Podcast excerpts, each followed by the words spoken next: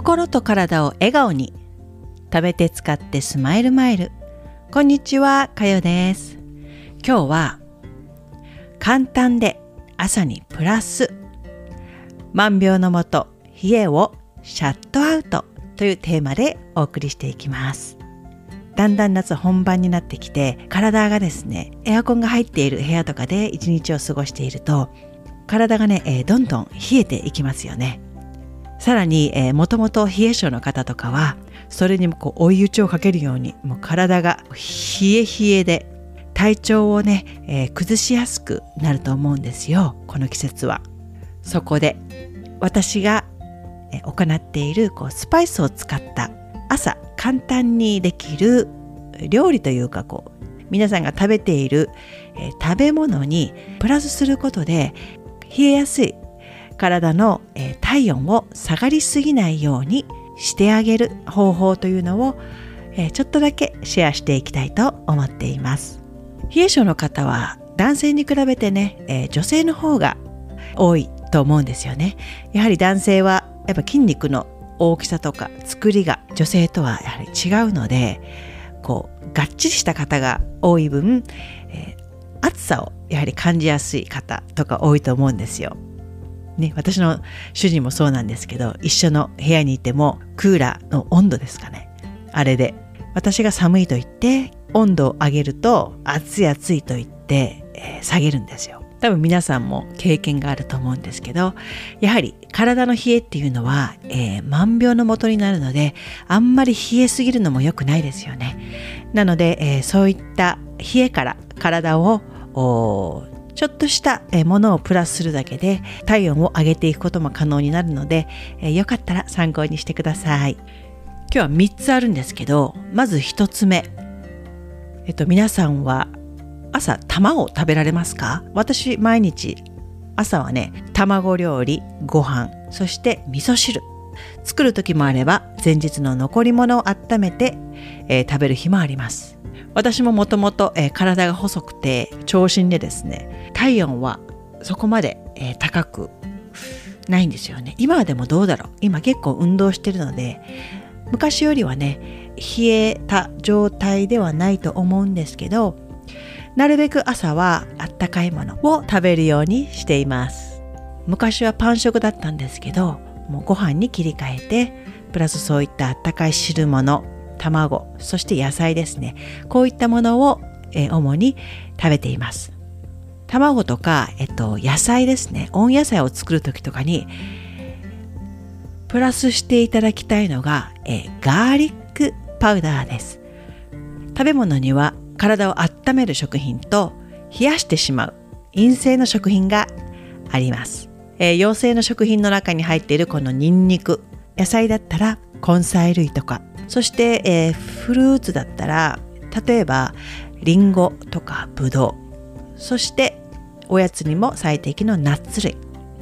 だいたい、えー、土の中で育つものだったり寒い地域とか、えー、寒い季節に育つものが体を、えー、温めてくれる食品ですよね。反対に陰性食品は、えー、生ものだったりえあったかい地方で採れるものトマトきゅうりバナナやバナナやスイカそして白いもの小麦粉とか豆腐。主な食品はこういったものになります。そしてこのガーリックパウダーなんですけどこれもね先ほどお伝えしたように体を温めるしょ温める食品ですこのガーリックパウダー売ってますよねガーリックだけが入ってるものにしてくださいねでガーリックパウダーを、えー、野菜とか、えー、卵にちょこちょこっと振りかけて食べるだけで、えー、体の体温が上がりやすくなりますよ。それと、えー、もう一つは先ほどお伝えした汁物。スープでもいいですし、おかゆを食べられてる方だったらおかゆに入れてもいいし、えー、味噌汁に入れるのもすごく相性がいいです。生姜は、えー、すりおろしてもいいですし、やっぱりお手軽なのは先ほどお伝えしたガーリックパウダーのようにパウダー状になってるものですね生姜のジンジャーパウダーでこれを、えー、お汁の中に入れて飲むことでえー、この生姜はね温めるとこの生姜の中に入っている辛味成分の一部が、えー、加熱することで体を温める効果がアップするんですよ。生姜は、えー、抗炎症作用で消化を促進してくれて血行を良くしそしてそこから血行が良くなるとやはり代謝がアップしますよね。なのでこれも朝にはねもってこいなんですよ。でも一つだけ朝この生姜は朝ね生姜お汁の中に生姜を入れて飲,、ま、飲んで、えー、いただくことで体の温度が上がるので一日をこう冷えから守ってくれるんですけど、えー、夜は生姜はなるべく控えた方がいいです。えー、夜寝る前夜はねやはり体温が上がると寝つきにくくなるので、えー、から体温が下がりやすいように、えー、生姜は取らずちょっとだったらいいとは思うんですけどあまり取りすぎないようにしましょう。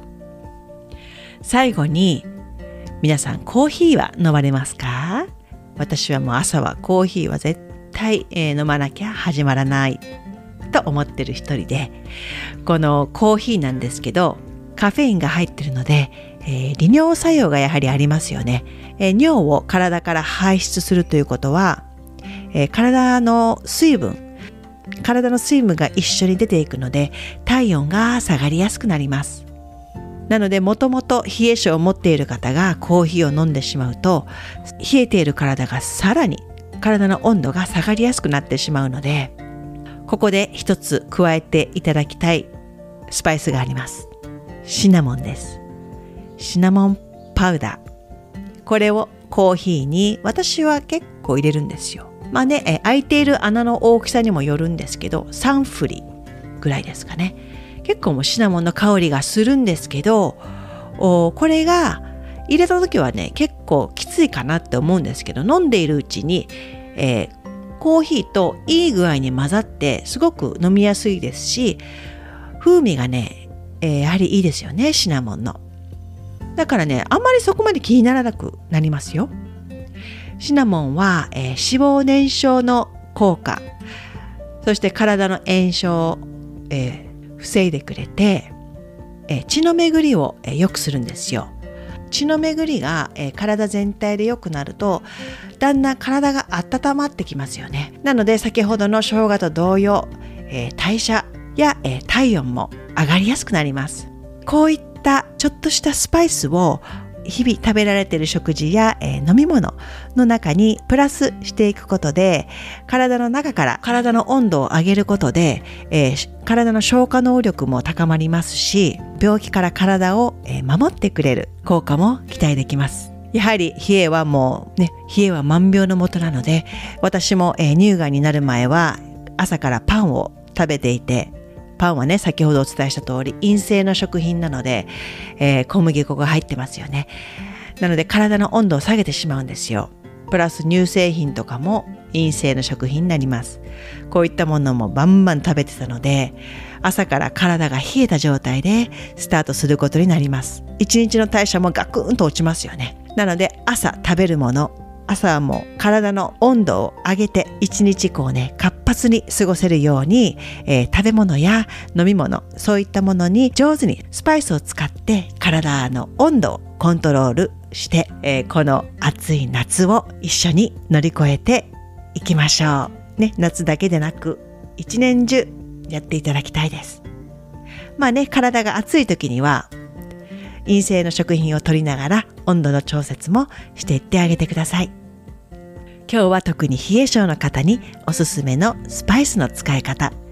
えー、ご紹介しました。最後まで聞いていただきありがとうございました。また次回に。チャオ